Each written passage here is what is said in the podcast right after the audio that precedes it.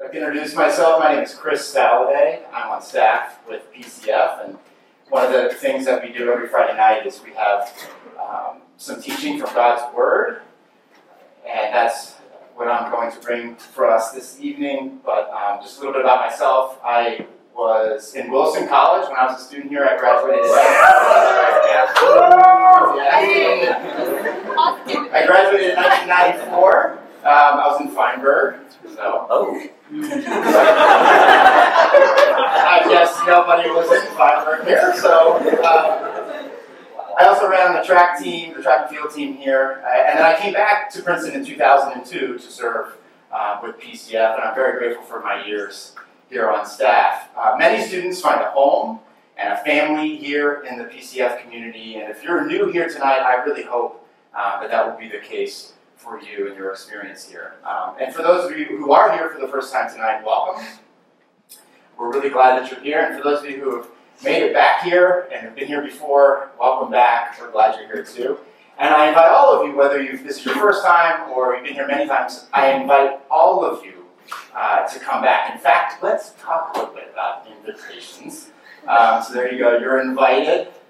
Today I went to the activities fair and I was engulfed by hundreds of student groups, each group inviting, appealing, enthusiastically encouraging you to join and get involved in their group. I know when I, back in 2002, when I came back to be on staff, I was at the activities fair. This is, what, 17 years ago. And I, I, one of the cheerleaders came up from the cheerleading team and ran up to me because I was standing there at the PCF booth. And they said, Hey, do you want to join the cheerleading squad? and I said, It's probably not a good idea. You probably don't want me flipping people around, right? So, um, or, yeah. And so I, I, I declined that invitation. Um, for those of you who are first year students, uh, I know a number of you are here tonight who are first year grad students. Uh, you know, several months ago, you were invited by the university. Uh, you received one of the biggest invitations of your life to date to come here. And for all of you, as you look ahead, whether you're an underclassman or a grad student, um, you're looking ahead maybe to next summer or beyond college life, and you're wondering about what kinds of invitations am I going to receive from employers or grad schools, right? Um, and here's the point there are those times in our life when someone or something throws the door open to us. It's a door of opportunity, and we're invited to walk through. Invitations come at us all the time. And then when they do, we have to weigh them and eventually decide are we going to say yes or are we going to say no? And tonight, I want us to hear and consider the invitation that Jesus, Jesus extends to each of us, to you and to me. And so, my title for tonight's message is you can put it up there, Nika. It's the most intimidating, amazing, and beautiful invitation of all time. And I'm going with the spirit of the age here, right? Where you, you know, you, you, you got to come up with a title for something for people to click on. It's like clickbait. And, okay, guilty, I did it. Um, but for those of you who know me, you know that I'm not prone to exaggeration. So I hope by the end of this message you'll see that this is actually the truth. This is the kind of extent, the invitation that Jesus actually extends, and this is not an exaggeration. So here it is. I want us to consider the invitation that Jesus extends to us in the Gospel of Mark, chapter 8. Um, and you know, when you hear the word gospel, just so you know, there are four gospels in the Bible um, found in the New Testament, and these four books record the life, the works, and also the teachings of Jesus. So this is what we find recorded here in Mark's Gospel, chapter 8, verse 34 and 35. Then he, this is Jesus in the context, he called the crowd to him along with his disciples, and he said, Whoever wants to be my disciple must deny themselves and take up their cross and follow me. For whoever wants to save their life will lose it, but whoever loses their life for me and for the gospel will save it. So I want to consider Jesus' invitation. I want to consider it from three different angles. Number one, angle number one, what exactly is Jesus saying when he issues this invitation? Number two, why should we listen to him? And then third, how do we listen to him? So what, why, and how. So the first angle, what is Jesus saying? And for here, I just want to back up a moment and look at the wider context because you just heard the invitation, but it's nestled within a story, and it's not a very long story. So I just want to read those verses that surround the story, read the account itself. Okay? So this is backing up in verse 27, in case you're looking at it on your phone or in the Bible. Verse 27 Jesus and his disciples went on to the villages around Caesarea Philippi. And on the way, Jesus asked them, Who do people say I am? So there's Jesus and his disciples. They're doing life together 24 7. And they're going from town to town, and Jesus drops a big question on them. He says, who, you, You've been around me long enough, you've heard a lot of what people are saying about me. What or who do you think, who, who, who are they saying that I am? What do they think about me? And then they replied, some say John the Baptist, others say Elijah, others still one of the prophets. So a lot of people were looking up to Jesus as a great preacher, a prophet of God, a spokesperson of God. And then Jesus, he drops an even bigger question on his disciples and he asks, okay, now what about you? Who do you say I am? And Peter, he's one of the twelve, he steps forward and he says, You are the Messiah. And Jesus warned them not to tell anyone about him. So there's Peter, one of the disciples. He says to Jesus, I think you're much more than a preacher, more than a spokesperson, more than a prophet. I believe you're the Messiah or the Christ, which is it's a title meaning anointed one or unique one sent by God. And when you hear Jesus Christ, it's not his last name, like I am Chris Saladay, right? It's, it would be much better put Jesus the Christ. It's a, it's a title. It, it, it's saying that he is the Savior of the world. He is the ruler above all rulers. He's God's special agent. And Peter's confessing all this when he says, You're the Messiah. You're the one we've all been waiting for. The world's been waiting for. And Jesus, he agrees with Peter implicitly because he moves on and he says, Okay, now that you actually know who I am, well, don't go around telling people just yet. And you might wonder why, and then the next verses kind of they reveal that. Jesus then began to teach his disciples that the Son of Man, another reference to himself, the Son of Man must suffer many things and be rejected by the elders, the chief priests, and the teachers of the law, and that he must be killed and after three days rise again. And he spoke plainly about this. And Peter took him aside and began to rebuke him. Jesus, no, no, this will never happen? But when Jesus turned and looked at his disciples, he rebuked Peter and he said, Get behind me, Satan. You do not have in mind the concerns of God, but merely human concerns. So Jesus affirms that he is the Messiah, the Christ, and he explains as clearly as possible that his mission as the Christ is to die. And nobody can get him off of that path. Not Peter, not even Satan. And it's in that context, Jesus is talking about his own impending death on a cross, that he issues the most intimidating, amazing, and beautiful invitation of all time. And we'll come back to that now. He says, along with the, he says to the crowd and to the people around him, and including his disciples, he says, Whoever wants to be my disciple must deny themselves and take up their cross and follow me. Whoever wants to save their life will lose it, but whoever loses their life for me and for the gospel will save it. What good is it for a person to gain the whole world and yet forfeit his soul? So I know this is an invitation that Jesus sent out 2,000 years ago, but it goes out to each and every one of us tonight. and It is just as valid, just as real tonight as it was then when he first said it. He says, if you want to follow me, if you want to be one of my disciples, that you must deny yourself and take up your cross. I mean, distill Jesus, to distill Jesus' invitation in, in, a, in a little nutshell, he says, okay, come to me and die. That's what he says. That's his invitation. This is not a typical invitation, just in, in case you would like to know. I mean, surprise, surprise, when I was at the activities fair today, I did not hear invitations like this. Like, come sing for our a cappella group and die. if anything, you hear the opposite kind of invitation, right? It's come join this group because there are amazing people in this group. Or come join us and develop your passion. Or make a difference in the community or the world, right? There are reasons like that that are typically given. Or Princeton University's invitation. Come to Princeton, where you'll be educated by some of the world's best faculty, surrounded by a dynamic student body, and you know, with also billions of dollars of resources around you. Right? Like those are the types of invitations that you hear, and you're like, "Why are you a fool to pass that up?" And then there's Jesus' invitation. And, and it's shocking. It's like, okay, come to me and die. It's such a contrast to the way that invitations are typically issued. I mean, maybe somebody needs to encourage Jesus to take a marketing class, because this is not the kind of invitation that is going to win over the masses quickly.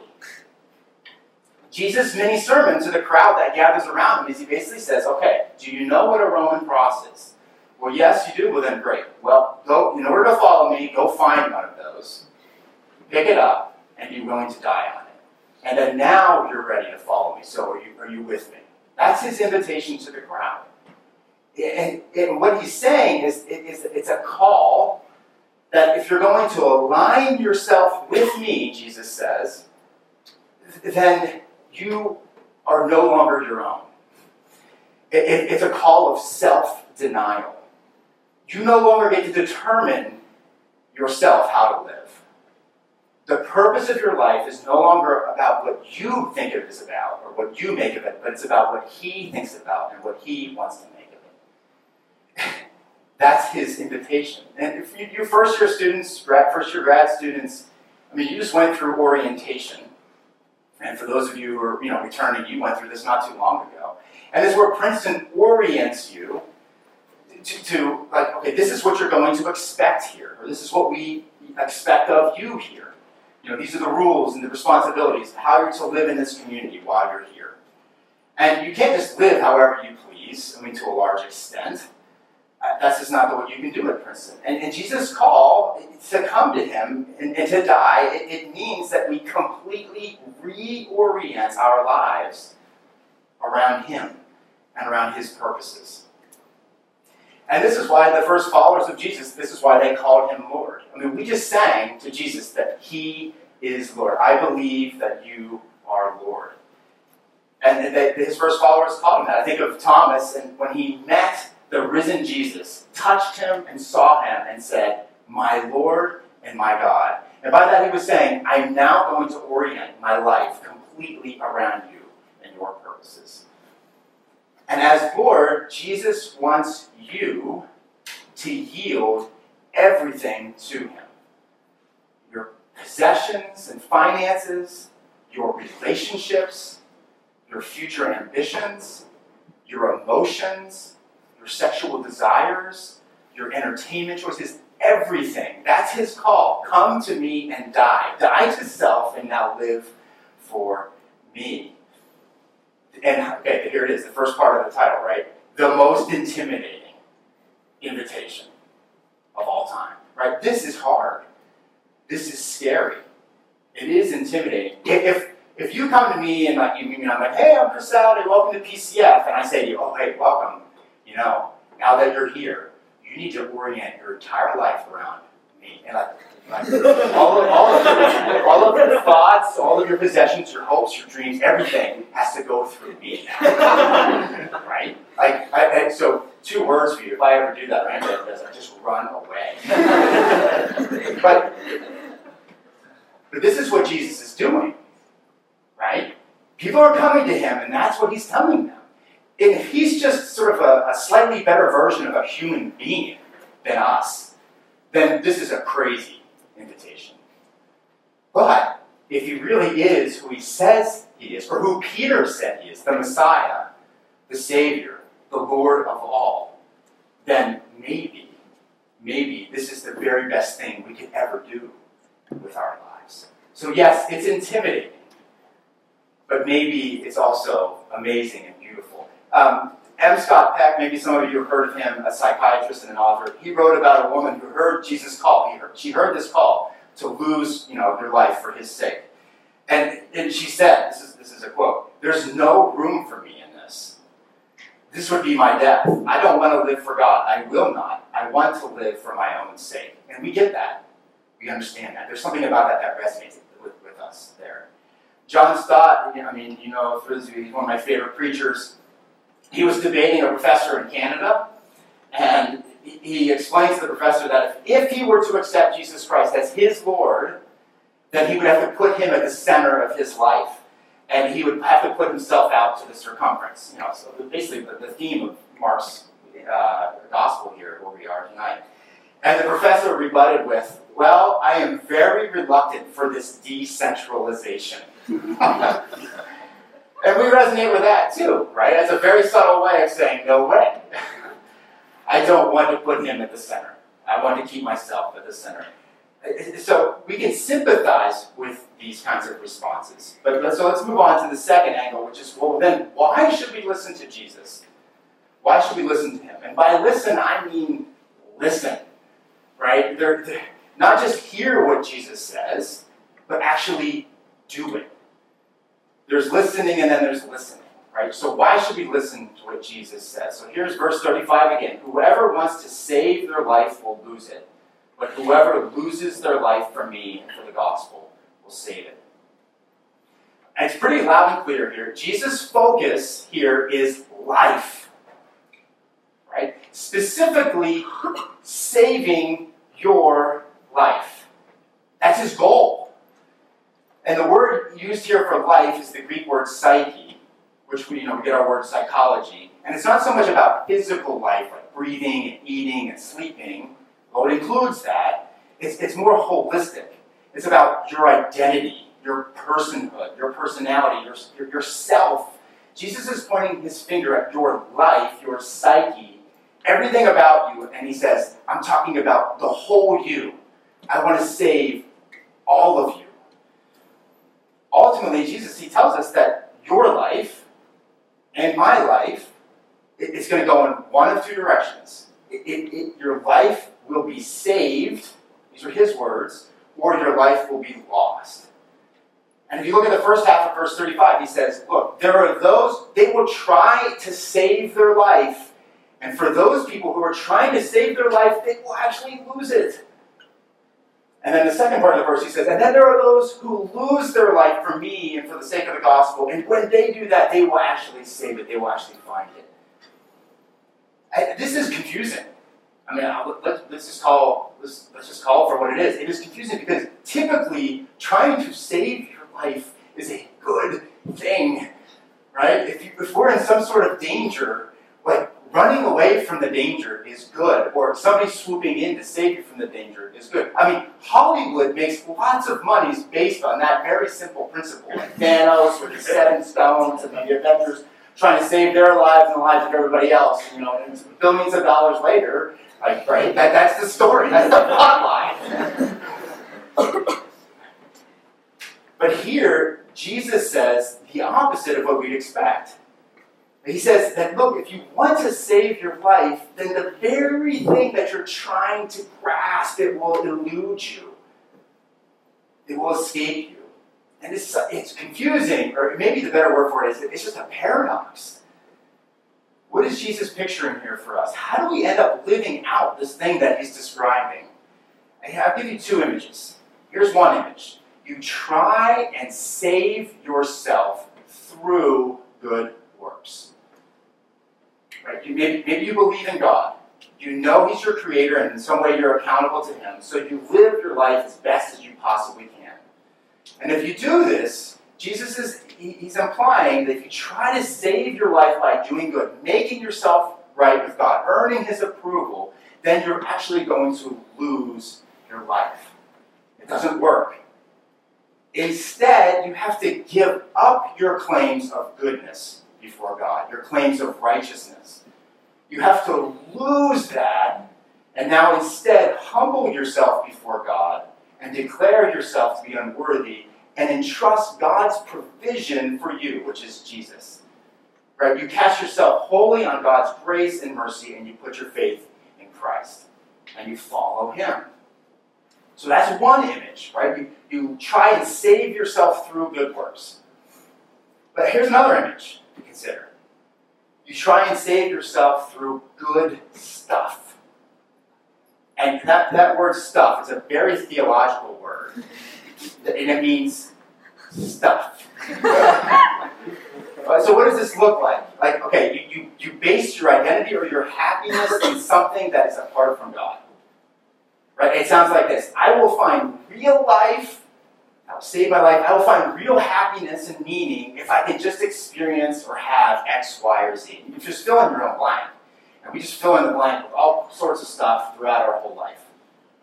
If I can just bring honor to my family name, if I can just enjoy this kind of relationship, if, if I can just have a certain job or a set of experiences, right? If I can just make a particular difference in the world, then I will find my purpose and I will have the satisfaction and the validation that I seek. And while those things, like relationships, work, making a difference, it's good stuff, and it's good stuff for you to enjoy, they cannot handle being at the center of your life. It will not save you. And that's the language that Jesus uses. And he knows that. He doesn't want that at the center because it will disappoint you and me eventually. You know, work will sometimes be dissatisfying or, or even lost during an economic downturn. I had many friends who lost their jobs in 2008. Or people will hurt you in relationships, and hopefully they get repaired and restored. But they disappoint you, they hurt you. There, there's no pleasure, there's no experience out there that lasts for very long. When you really begin to consider it, it's just most things are quite fleeting. Health is fleeting. Money brings its own anxieties and doesn't solve all of our problems. It often just creates more more problems than we than we imagine.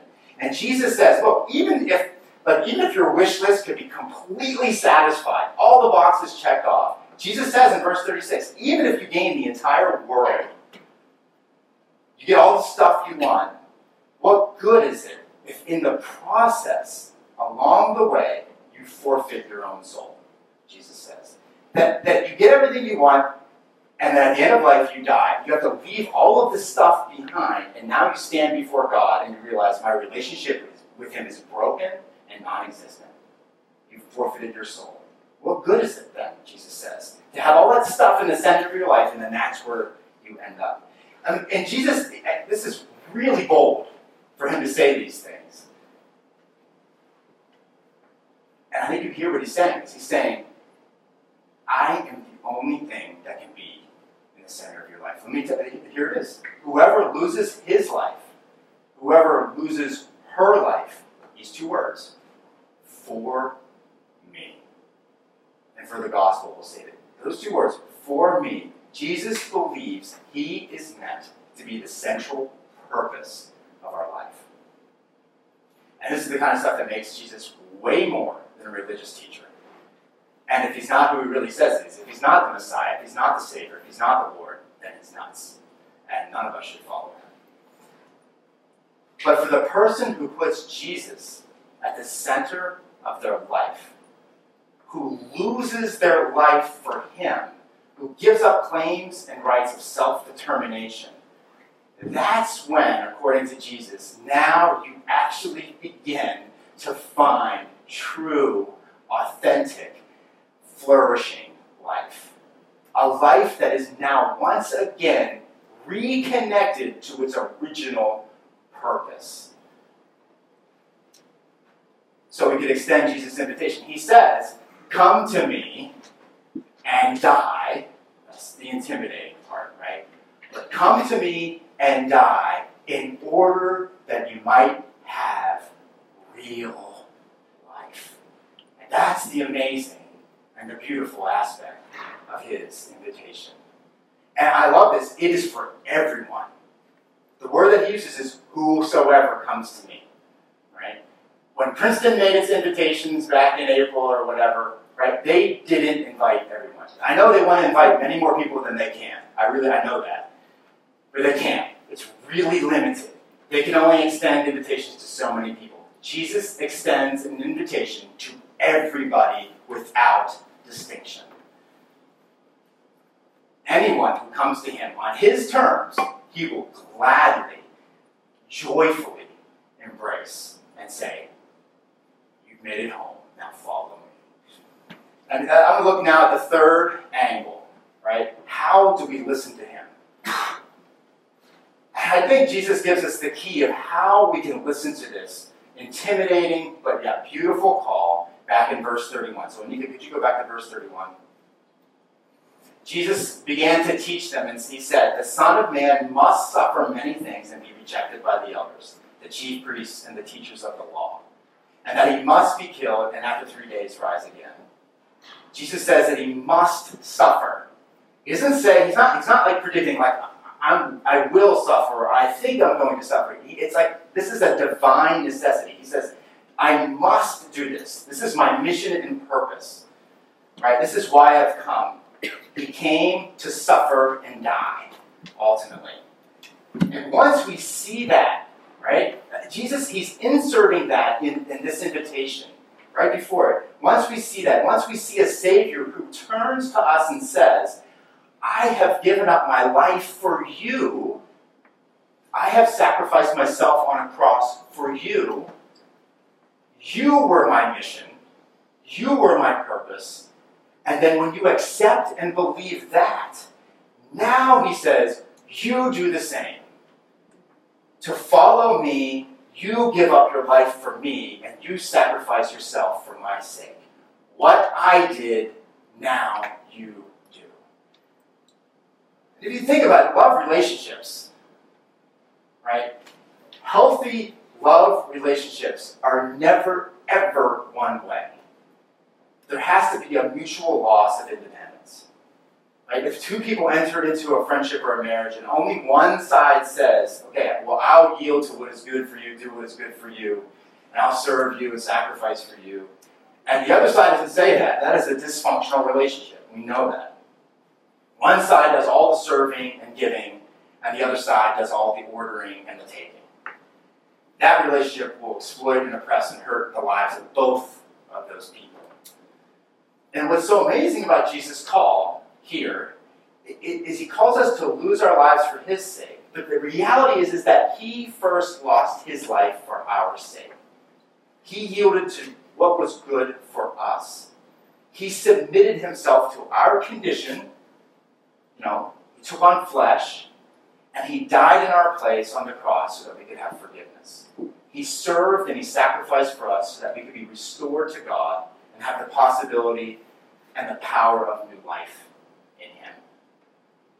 And this is what somebody once said. I'm just going to read because it, it, it puts it so well. Once you see the Son of God loving you like that, once you are moved by that viscerally and existentially, you begin to get a strength, an assurance, a sense of your own value and distinctiveness that is not based on what you are doing or whether or not somebody loves you whether or not you've lost weight or how much money you've got, you are now free.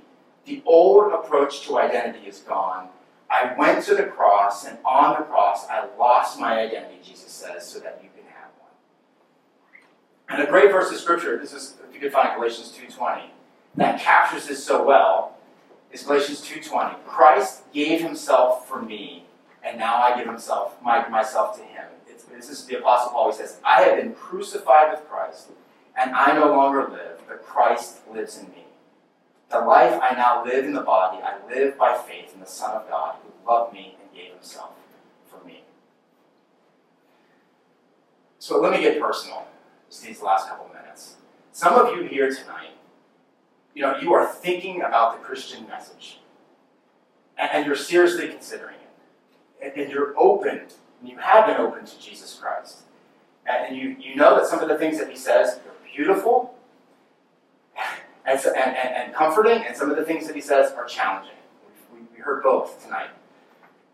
Right? Keep seeking him. If that's you, keep seeking him. Keep listening to him. Keep coming back to PCF and hearing him through the Psalms, through prayer, in the community, through the Word. And I pray that as you do, that you will find more and more of Christ.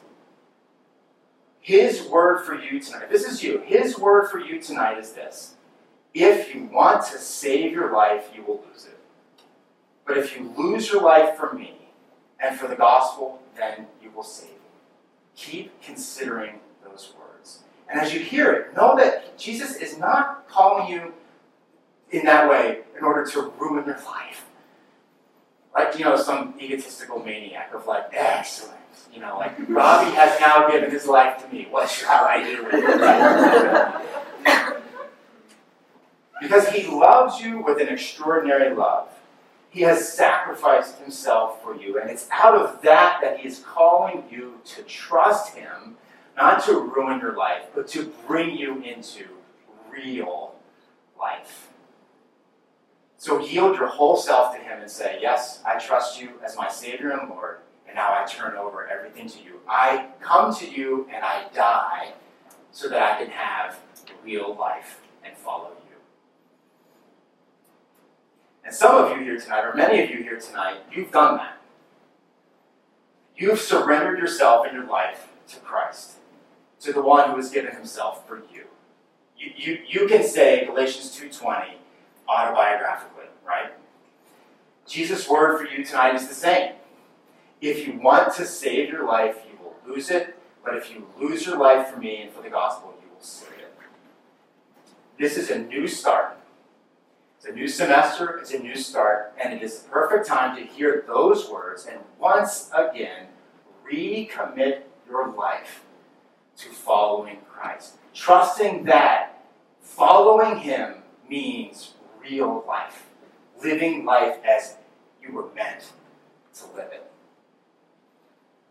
You are not a fool to die to self and live for Him, to live for righteousness, to live for purity in your relationships, to live for prayer, for taking precious time to serve others, for not seeking revenge when others wrong you, for honoring your parents, for working with integrity and, and honesty. You are not a fool to live the way that Jesus calls you to live in the 10,000 ways throughout your week. It's real life. Commit yourself to Him. And I, will say on a very personal note, these, these words are, they, they strike me too. Um, I can remember well, right before I came to Princeton, it's, late my senior year in high school, where my central purpose in life was to achieve things, mainly in academics and athletics, and to win people's approval. That was at the center of life. That's how I was trying to save my life. And then I came to Princeton, and that central purpose was shattered, right? Uh, gone were the days of all A's in class, and gone were the days of winning every race that I entered.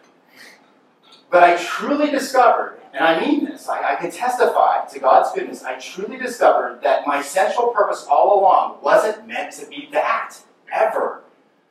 It was meant to be Jesus Christ. He is a good Lord.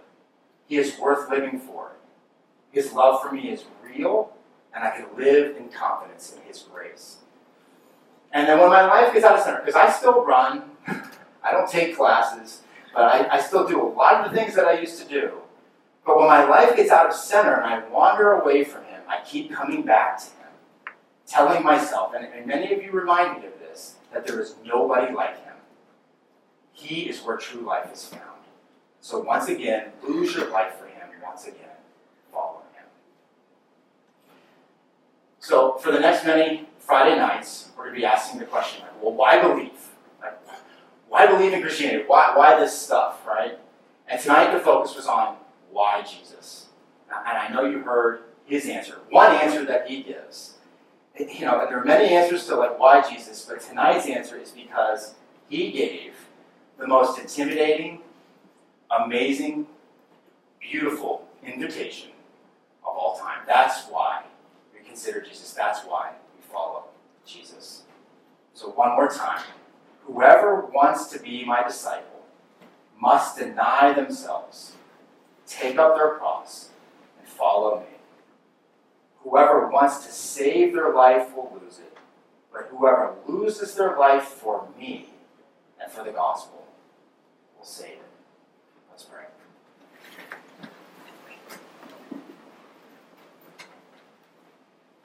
Lord God, I thank you for this community, for friends, old and new, for the sense of belonging, for joy, for being known here.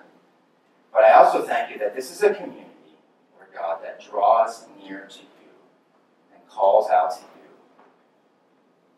A community that considers the person of Christ, who he is, his great love for us, and what he has done for us. I pray that you would help each of us here. Pray that you take, help each of us here take that next step tonight with him. You know each one better than we know ourselves.